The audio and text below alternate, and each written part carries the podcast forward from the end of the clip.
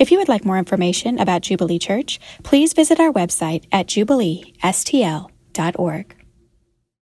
Some of you uh, we've already met, some of you we haven't. I'm Jerron, now we've met. Um, this is a legitimate comment when I say I, I really, really, really love you guys. Um, you guys are great. Um, Dylan and Brian specifically, uh, the past few years, the, the way they've helped me in my personal life and challenged me and, and, and, and have, have reached out, taken the initiative to come towards me to help me out, absolutely undeniably amazing. Um, so, yeah, you guys have some great pastors, um, really good pastors. And I imagine that you all who are part of this church, you mirror the heart of your pastors. So I already know you're all great people. So thank you for being you. Um, yeah, let's get to preaching. Um, this is the last service of the day, so it's going to be a few hours. We don't got anywhere to go. Uh, that was a joke. Um, Romans chapter 8. Let's meet in Romans chapter 8. Um, if you grew up around the church thing, you know there are people who who talk and it's chill and got my headset and my stool and it's just a really chill. We're chatting. That ain't me. Um, I'm a preach it. So I need y'all to talk back with me, uh, to talk to me. I need y'all to, to help me preach to each other. Let, let, let's make this thing a party. If I give it what I got, I need y'all to give it what I got. We're going to leave here and God's going to do some great stuff. It's going to be phenomenal. So let's have a party. Romans chapter 8. Romans chapter 8. A um, little bit of context behind what we're going to read. We're going to read verses 28 to 39. A um, little bit of context around that. The man who wrote this was a man named Paul. He, uh, he, he started uh, a bunch of the churches during the first push of the Church of Jesus Christ, Christianity becoming a thing. So Paul started some of the initial churches. And other than going around traveling and starting churches, he would write letters back to churches that he had started and that he had relationship with, and even churches that he hadn't been to, but that he knew of. He would hear things about them and he'd write letters to them to encourage them or speak into their situations. And this specific letter, which is written to a bunch of ch- churches in Rome, um, there are two things that are going on. One thing that's going on is that Jews and any other ethnicity that lives in Rome, which is in Italy, that were Christians, they weren't getting along. Jews were saying, you've got to be culturally like us to be a part of this Jesus thing. The Gentiles, the, the other ethnicities were saying, no, we don't. So they just split the difference and started having church on their own. So one reason Paul writes this letter is to say, get along. That's not the gospel. Get along. But what also is happening externally is that this church is in Rome. And back then in Rome, there was a guy named Nero and other emperors in Rome at the time who, who were opposed to Christianity. They persecuted, they put a hard hand down on the church of Jesus Christ just because they were Christians. So Paul is writing to say, y'all get along, but he's also writing to say, I know what you're living in, you'll get through it. And that's what we pick up at in chapter 8, where he says, starting in verse 28, and we know that for those who love God, all things work together for good, for those who are called according to his purpose. For those whom he foreknew, he also predestined to be conformed to the image of his son, in order that he might be the firstborn among many brothers. And those whom he predestined, he also called. Those whom he called, he also justified. Those whom he justified, he also glorified. Paul has a little, he, his, his tone changes in these next nine verses. He, he goes, What then shall we say to these things? If God is for us, who can be against us? He who didn't spare his own son, but gave him up for us all, how will he not also with him graciously give us all things? Who shall bring any charge against God's elect? It's God who justifies, who's to condemn? Christ Jesus is the one who died, and more than that, he's the one who was raised and who's sitting at the right hand of God, and he's indeed interceding for us. Who will separate us from the love of Christ? Here goes Paul speaking about that persecution. Shall tribulation or distress or persecution or famine or nakedness or danger or the sword? As it's written, for your sake, we're being killed all the day long. We are regarded as sheep to be slaughtered. No, in all these things, we are more than conquerors through him who loved us. For I am sure, I am convinced that neither death, nor life, nor angels, nor rulers, nor things present, nor things to come, nor powers, nor height, nor depth, nor anything else in all of existence will be able to separate us from the love of God in Christ Jesus. Uh, do me a favor and look to the person next to you and tell them, God's providence is my peace. Now, now look to the person you're not that cool with. God's providence is my peace. That's, that, that, that'll be the topic. That'll be the, the subject. That'll be the title of today. God's providence is my peace. Uh, as Paul goes throughout this letter or throughout this portion of scripture, you'll notice that he communicates and expresses this, this peace that transcends his situation. And the way that he talks about this peace, it would suggest that this also can be a reality for we who 1900 years later are reading that same thing. And so today I just want to talk about how to live, how to experience this transcendent peace in any situation that we find ourselves in. God's providence is our peace. Sound good? Let's pray. Father, we, we, we thank you for your providence. We thank you for your word. Thank you for your presence. We need you, we need you to speak to us today. We need you to work in our hearts today. Jesus, we need you to be lifted up. That's when we fall in love with you. That's when we come to you. But Jesus, show yourself to us today. We love you. Amen. A question Are you okay with where you are right now? This is, this is, this, this, I'm speaking about where you actually, literally, physically are in that chair right now on Kings Highway. You okay with where you are? You, you like who you're sitting next to? You in a good row? You like how close you are? Are you comfortable? Are you comfortable? Are you comfortable? Are you doing what you wanted to be doing? Would you rather do something else than sit here and listen to me preach?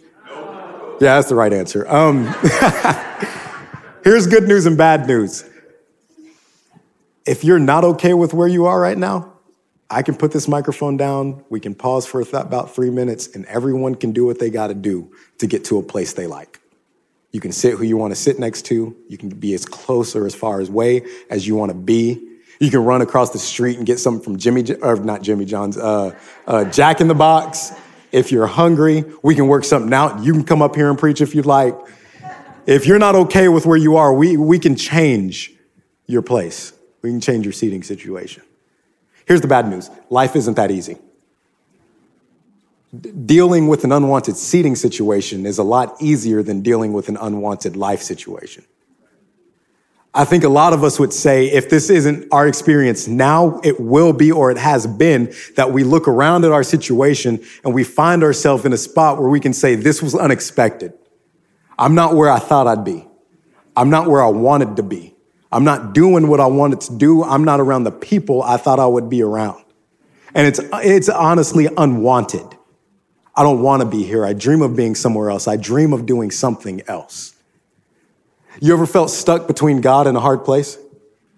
Where with all in all sincerity you can say, God, I thought and I really know that I've been following you as best as I can. And I think you are the one who led me right here. But when I look around at it all, it doesn't make sense. This wasn't just unexpected, God, but honestly, I don't want to be here where you've placed me. I've struggled with this in my own life. A few weeks or months ago, I was FaceTiming with a guy I really respect in New York, and I was telling him about some stuff that I think God's placed in my heart. And he paused and said, You're going to have to reconcile these dreams you have with, with, with where God has placed you in life. He said, You can't have both. You've got to have either the dream or where he's placed you, and you need, you need to make a decision. So I went home and I remember talking to my wife and saying, I'm convinced God busted a door wide open and placed me here. But I look around and it's like, God, everything that I'm convinced you put in my heart since I was 16 can't happen here. Are you wasting my time?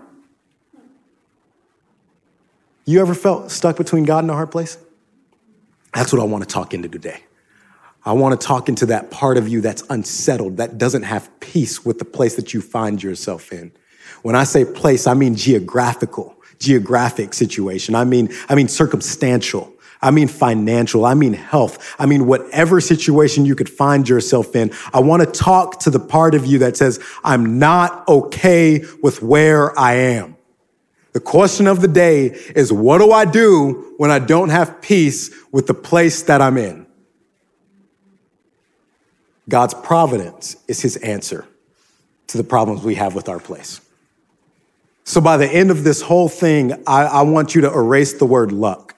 I want you to erase the word chance. I want you to erase the word random. I want you to erase the word fate. I want you to erase all of those words out of your vocabulary because those words produce uncertainty. Those words produce unsettlement. Those words produce purposelessness. And I want you to insert the word providence because providence is a word and a concept and a truth that produces peace. So, what I want to do for the next few minutes, er, not few minutes, um, I, what I want to do for the rest of our time together is give you three ways that you can, you can walk and you can experience this peace in any place you find yourself in. Sound good? Here's the three up front. Number one, is know in your head that God is providential. Number two is live under God's providence. Number three is know in your heart that God is providential. Know in your head that He's providential, live under this providence, and know in your heart that God's providential. Let's start with number one. Know in your head that's provident, that God is providential. Uh, Paul in verse 28, he, he declares God's providence when he says, and we know God works all things together. You could rephrase that in the theological terms and saying, we know that God is providential. What's it mean for God to be providential? Let's take a step back and ask, what does providence mean? Providence is God's real time, sovereign provision for a purpose that he set before time. Providence is God's real time, sovereign provision for a purpose that he set before time. Let's paint a picture of that. Before time ever existed, God had a plan, God had a purpose, God had a vision of the end of all things in mind. God created time. As time progresses, God's working to make that plan that he had before time a reality at the end of time.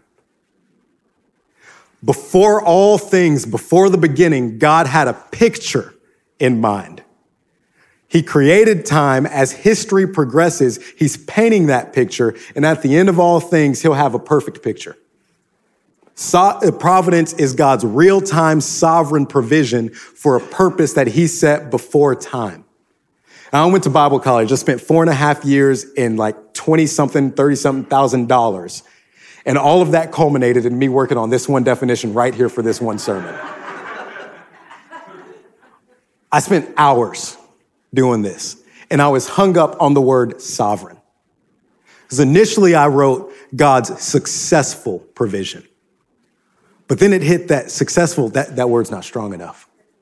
Because I thought of what comes to mind when we think of successfully providing for, for a purpose or a plan that we have. How many of you in this room, how many of you are planner keepers? Like the physical book planner, you write stuff in it. How many? For like the 12 of you that raised your hand, first off, I want to apologize. Um, for 26 years, 25 years, I made fun of you. I thought you were ridiculous. I thought you were weird. I was like, that's creeping me out. Stop. Stop that thing. You're 26. I bought a planner. And when I say the list of best things in my life are Jesus, my wife, and that planner, there is no greater feeling than putting a check mark on something that I wrote first thing in the morning. I'm getting goosebumps thinking about it. I, my, ooh, I feel great right now, even just thinking about that feeling. But we all know how it really goes. You wake up at like seven, you write like seven things down on your, on your planner. And as the day unfolds, things that you, you didn't see coming happen. And so you got to like change the time that something happens. Maybe push it off until tomorrow. Maybe erase it completely off your planner. But at the end of the day, I still feel good because my plan happened, but it was plan B. Success Successfully providing for a purpose is when we adjust our purpose to things we didn't see coming. Sovereignly providing for a purpose is when God sees all things coming and makes everything adjust to fit his purposes. You have a ground level view of life.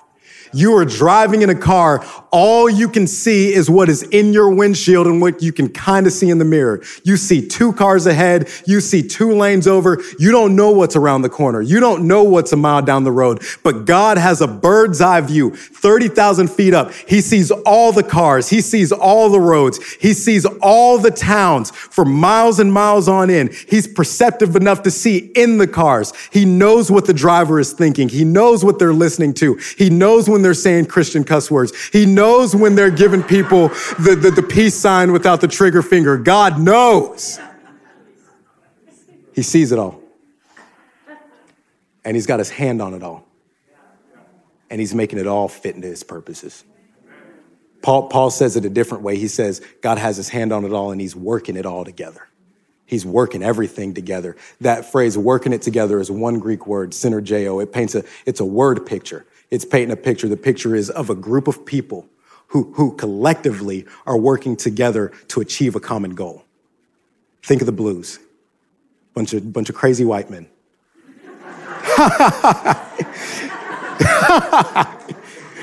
Canadian, probably. I mean, real, be real. We, we don't do that. Um, no teeth. Ice skating. They've got sticks in their hand. They're hitting a ball around, try, I mean, a puck around, trying to make it get into a goal. And I, every, everybody's playing their part. Everybody has a part to play. Everybody's playing their part, and together they all achieve the common goal. When, when I played sports, we had this phrase together everyone achieves more. When it, comes to, when it comes to providence, you need to know that together everything achieves God's purposes. We, we, we have this story of a man named Jonah in the Bible. Um, God's purpose for Jonah was for Jonah to go to, to go to Iraq and preach a message to them. So God comes up to Jonah. He says, Jonah, go to Iraq and preach to the Iraqis. This fool Jonah's like, bye, Felicia, gets on a cruise ship, goes over to Spain as he's sailing across the Mediterranean Sea, it says that this boat falls under a storm. This storm rocks the boat. Jonah finds himself drowning in the water. Jonah then finds himself swallowed up by a massive fish. Freeze the story. When you notice how the author who wrote that phrases it, he says that God tossed the storm at that boat. With his own hand, God tossed the storm. As Jonah's in the water, uh, he said God provided the fish to swallow Jonah up to stop him from drowning. Then it says God spoke to the fish and told the fish to spit Jonah up on the shore of Iraq. If God recruited the water, if God recruited a fish, if God used those things, you tell me what he can't use in your life. There's, there's another lesson we learned from the story of Jonah. He says that it's that God includes people in his purposes Therefore, people personally experience his providence. Jonah had a front row seat in God's school of providence. Jonah had hands on field experience in the school of God's providence. Why? Because God included him into his purposes. God is writing this massive, grand story of his, and he has made your story a subplot of his story. And if his story is the main, pen, if his hand has the pen writing his story, then his hand is holding the pen writing your story. So I don't know what you're going through in this chapter of your life. I don't know what's happening right now in this part of your story, but you can bet your last dollar that God saw it coming and he's working it out. God, God either caused it or God either allowed it, but you better believe that God is using it. So this is a good sermon you ought to start preaching to yourself. God's working. Somebody shout, God's working. You find yourself in a situation absolutely unwanted, God's working. You find yourself in a situation absolutely unexpected, God's working. This isn't the job I thought I'd have, but God's working. This isn't the financial situation I wanted, but God's working. This isn't the doctor's report I wanted to get, but God's working. This isn't, these aren't the people I thought I'd be around, but God is working. You might find yourself saying to me, Jerron, you don't know what's happened in my story. You don't know what's happened in the past chapters of my life. And you're right. I don't know your story, but I know my God. And he says that he has his hand on all of it and he's working all of it out. So I need y'all to help me preach to each other. Tap the person next to you and tell them it wasn't wasted. Tap the next person and tell them it wasn't wasted. They, they need to know it wasn't wasted because they've been disappointed in the past. They need to know it wasn't wasted because they've had some hard things happen to them. They need to know it wasn't wasted because they've fallen on their face. They need to know it wasn't wasted because they've had their heart broken. They've been messed over. They need to know it wasn't wasted.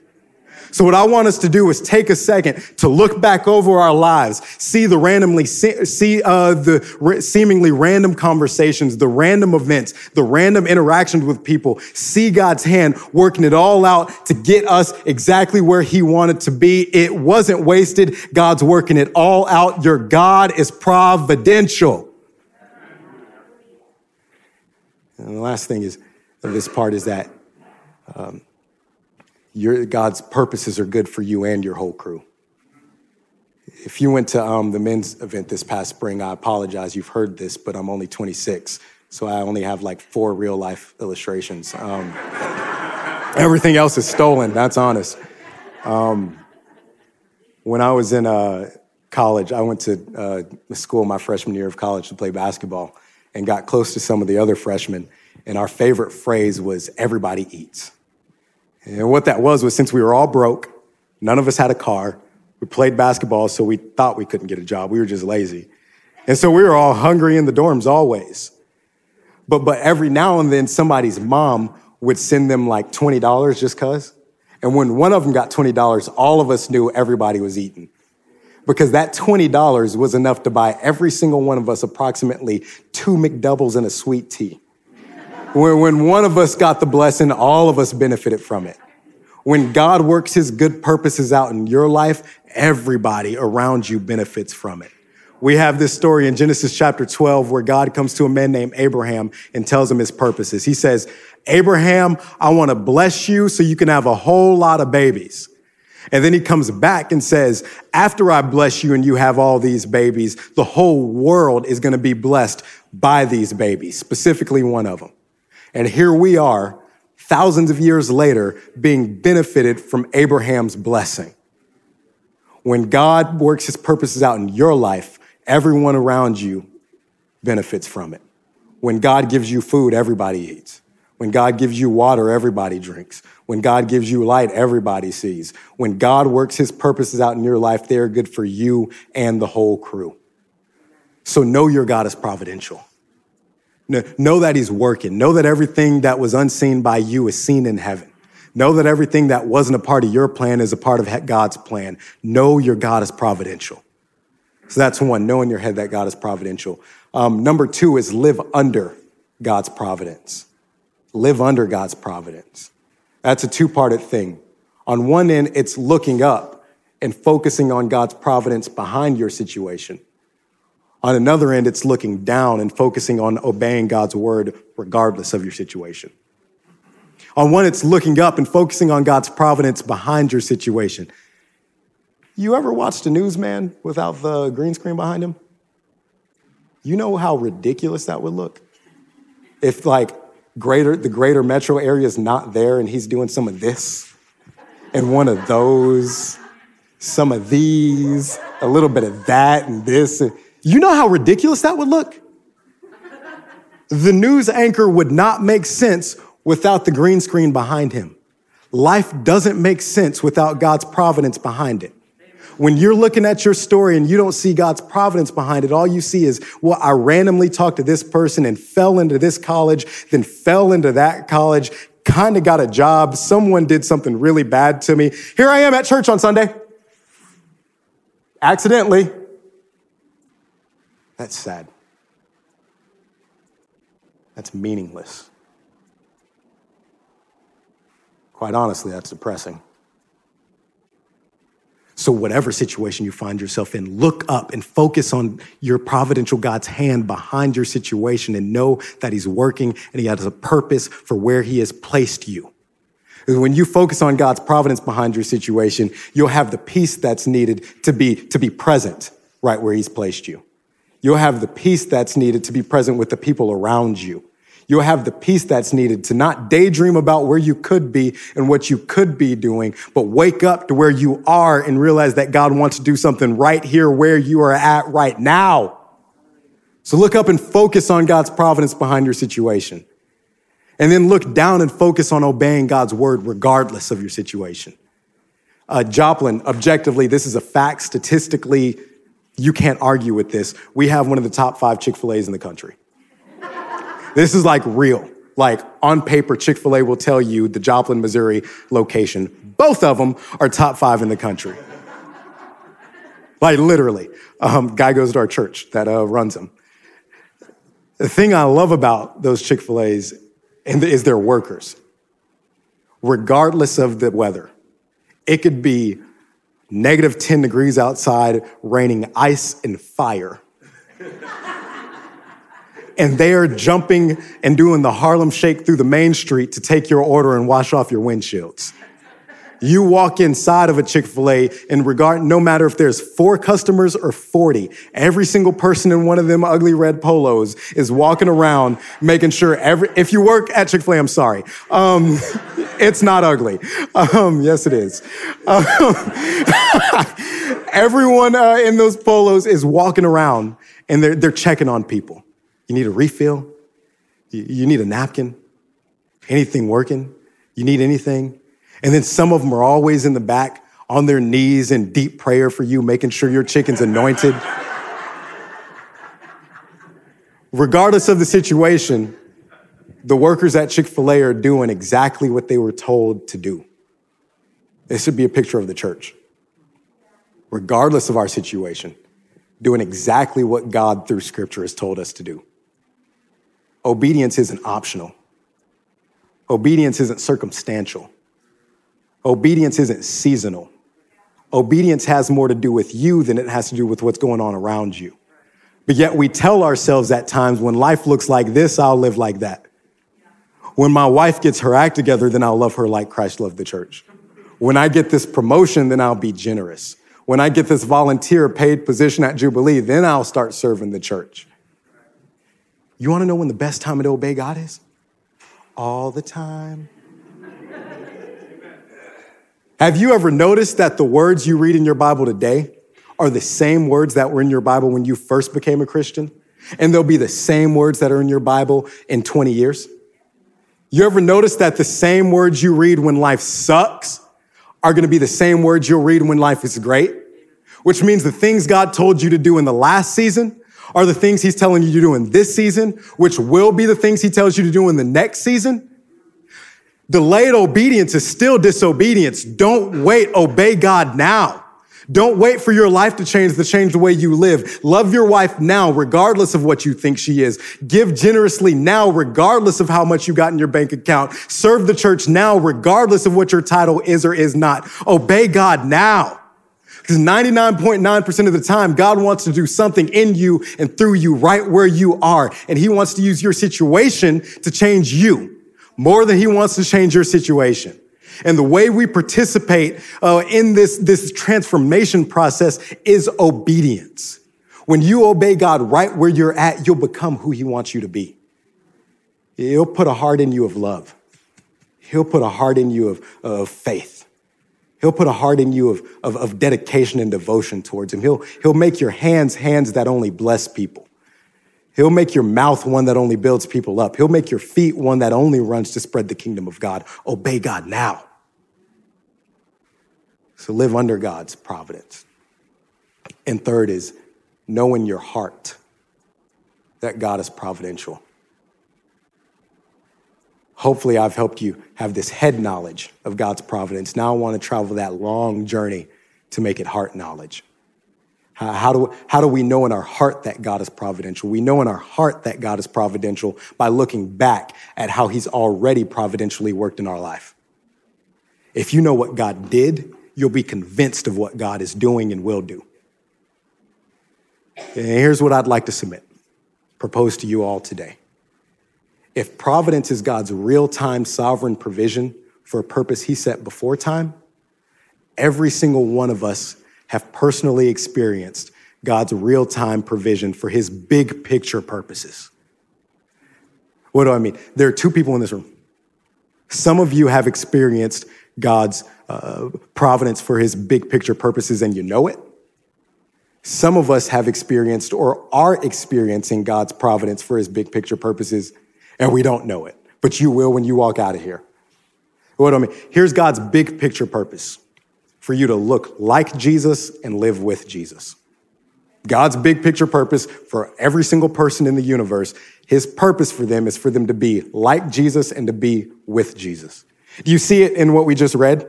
In verse 29, Paul breaks it in half. Um, he says, For those whom he foreknew, he also predestined. He purposed before time to be conformed, changed into the image of his son, Jesus. God's big picture purpose, part one, is for you to be made to look like Jesus. And then look at how he goes on a little bit more. In order so that to the result that he, that's Jesus, might be the firstborn, most important, among, around, with, in the company of many brothers and sisters. Part two of God's big picture purpose is for those who look like Jesus to live with Jesus forever. Can we take a step and notice how God's big picture purposes are better than anything we could ever want for ourselves? What do you want to be? Better? You want to be a better mom, a better dad, a better worker, a better citizen? You want to be better? God says, I want you to be perfect. I want you to be perfectly loving. I want you to be perfectly whole. I want you to be perfectly compassionate and forgiving and merciful. I want you to be perfect. We want to be better. And God says, I've purposed for you to be perfect like Jesus. Where do you want to be? In a good spot in life? You want to be retired with financial stability? You want to be at the top of your field? You want to be married? You want to be in the country? Is that it? My dream vacation is to be in Barcelona with my wife without kids. We don't even have them, so hopefully before we have kids. But Barcelona is a black hole compared to the presence of my Jesus. Barcelona is a good spot, but in the presence of my Jesus is perfection. The scripture says that in the presence of Jesus, there's no pain. There's no tears. There's no death. The things that cause those things are wiped out, irrelevant, non-existent. And all the people who are around Jesus are living at perfect peace with each other. We want to be in a good spot. God says, I want you to be in a perfect place with Jesus. So look back at how God has already providentially provided for this big picture purpose. He's already done it through the cross. God has provided for his big picture purposes through the cross of Christ. In verse, I think, I believe it's um, 30, God tells us three ways that he specifically provides. Um, it says that he called you through the cross, he justified you through the cross, and he glorified you through the cross. God called you through the cross. Here's a confession. In high school, I was a professional at spitting mad game. Like, my motto was kick game, run game, run it real good. 75% of you don't know what I mean. So, so here we're, we're going to go to Google and we're going to enter translation from uh, black to Caucasian. Um, spit game, spit game, spit game, black. Caucasian, what comes in the box is, um, I love you guys. It is display affection with the intention of inviting into relationship. I'm to show you what I feel, how I feel about you. And hopefully that'll woo you into coming to date me. Spit game. So one of my proudest moments of spitting game is when I was in 11th grade, there's this cheerleader who was a senior. And so I was spitting mad game to her on senior night, actually. Her senior night, I scored like 25. I was feeling good. So I gave her a teddy bear.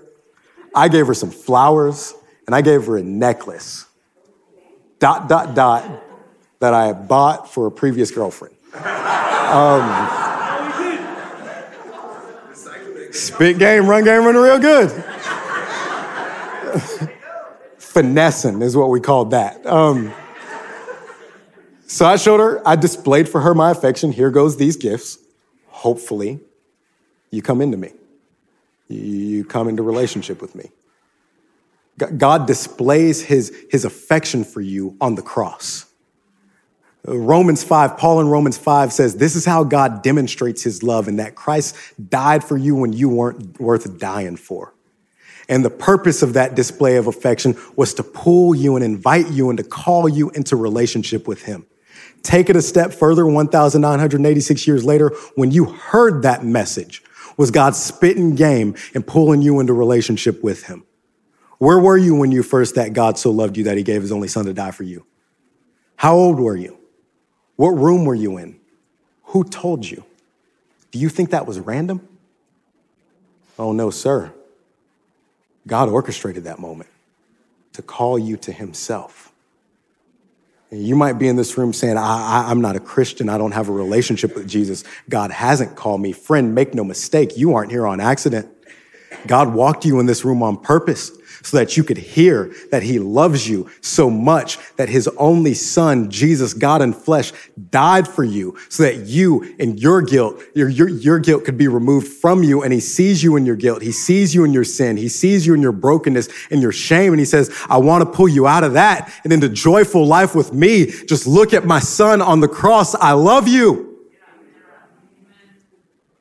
God's called you through the cross. God justified you through the cross. Let, us put a sports metaphor on it. You were not in God's league. You are not in God's league. God is the Cardinals playing in the majors. You're playing in a Tuesday night, 40 and above, slow pitch softball YMCA league with a bunch of dudes who talked about what could have happened in high school, but they tore their ACL. God doesn't need you, but he wants you. God can live without you, but he chooses to live with you. God didn't choose you and call you because of how good you are. He chose you and called you in spite of how bad you are.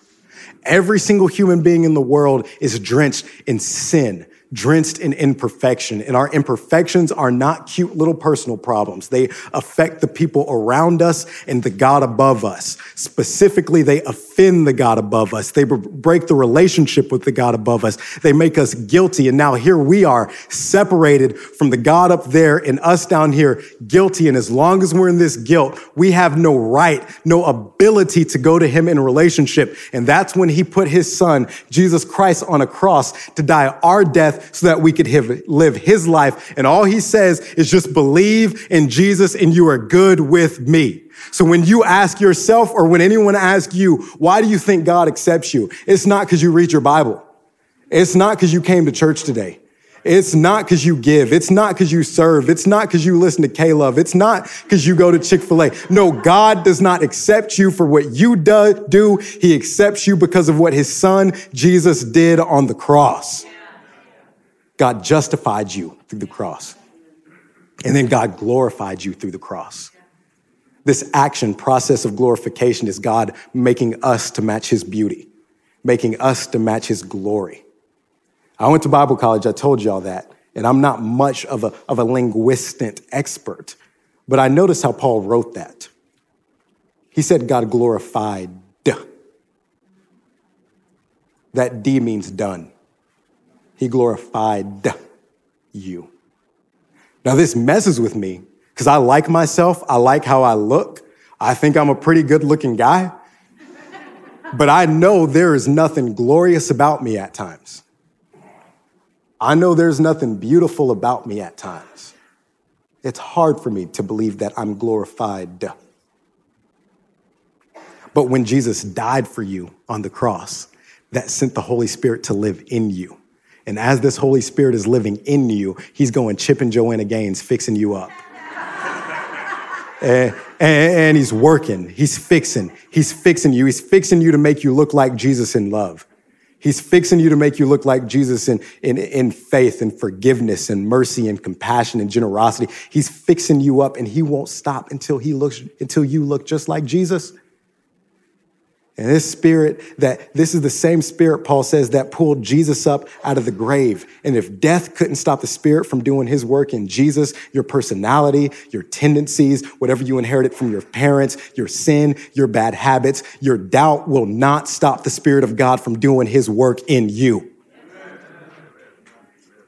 Somewhere else, Paul says, He who began a good work in you will bring it to completion, which means if God started it, He's gonna finish it. If He said it, you can count it as good as done. So as we walk out of here, let's practice preaching another sermon to myself. When you find yourself feeling a little down, say, I'm not who I used to be, I'm glorified. And as you're walking along this path with Jesus and you find yourself discouraged, just tell yourself, I'm not who I'm gonna be, I'm gonna be glorified. God glorified you through the cross. And then God brought you in through the cross. When Jesus died on the cross, he defeated death. Death no longer has power. Death no longer is the period in your story. Death is a comma. Death is a glorified nap. And when you wake up from this nap, you're going to open your eyes to see Jesus himself in the face and he will lift his hand, he will reach his hand out to pick you up out of that grave and you will wake up to life forever with him and all who are made to look like him. God brought you in through the cross. So look back at how God sovereignly provided for his big picture purposes in your life and know that he will sovereignly provide for the little picture things. When, when, you, when you know that God is, is, is, is provident, that providence will produce, produce in you a confident peace. Paul in verse 31 through 39 goes on this poetic run. I imagine it was a praise break where he got carried away in, in light of God's providence. And, and he goes on and he says, If God is for us, who can be against us? This is a man who was imprisoned. This is a man who was floating across the shit on the sea on a raft. This is a man who was beaten. This is a man who lost friends and family. And he confidently proclaimed in all of those situations if God is for us, who can be against us? Because he knew that God was provident. Provident. He, he, providential. He knew that God was working. He knew that God was working all things together for his good. As Paul said, if God's for me, who can be against me? And we can have that same kind of confident cry. We can have that same kind of peace when we just ask ourselves a serious series of questions. Is God providential? Yes. Will God accomplish his purposes? Yes. Has he invited me into his purposes? Yes.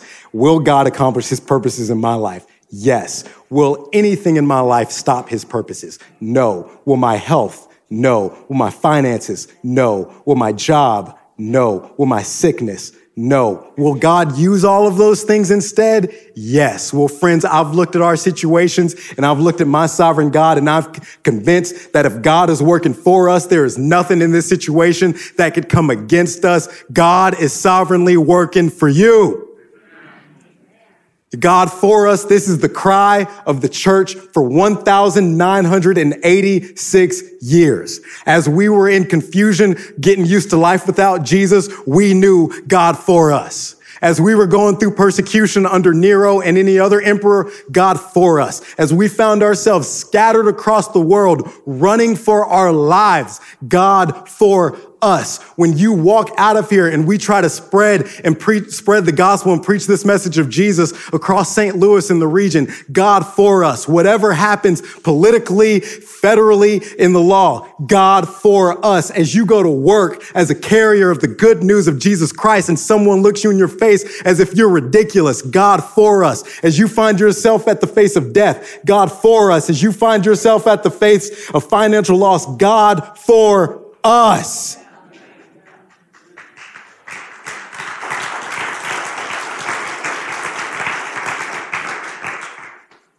Whatever situation, whatever place you find yourself in right now, walk through it, knowing in your head that God is providential, living under that providence, knowing in your heart that God is providential, and you peacefully and confidently sing, God for us. Can I pray for you? Can we stand?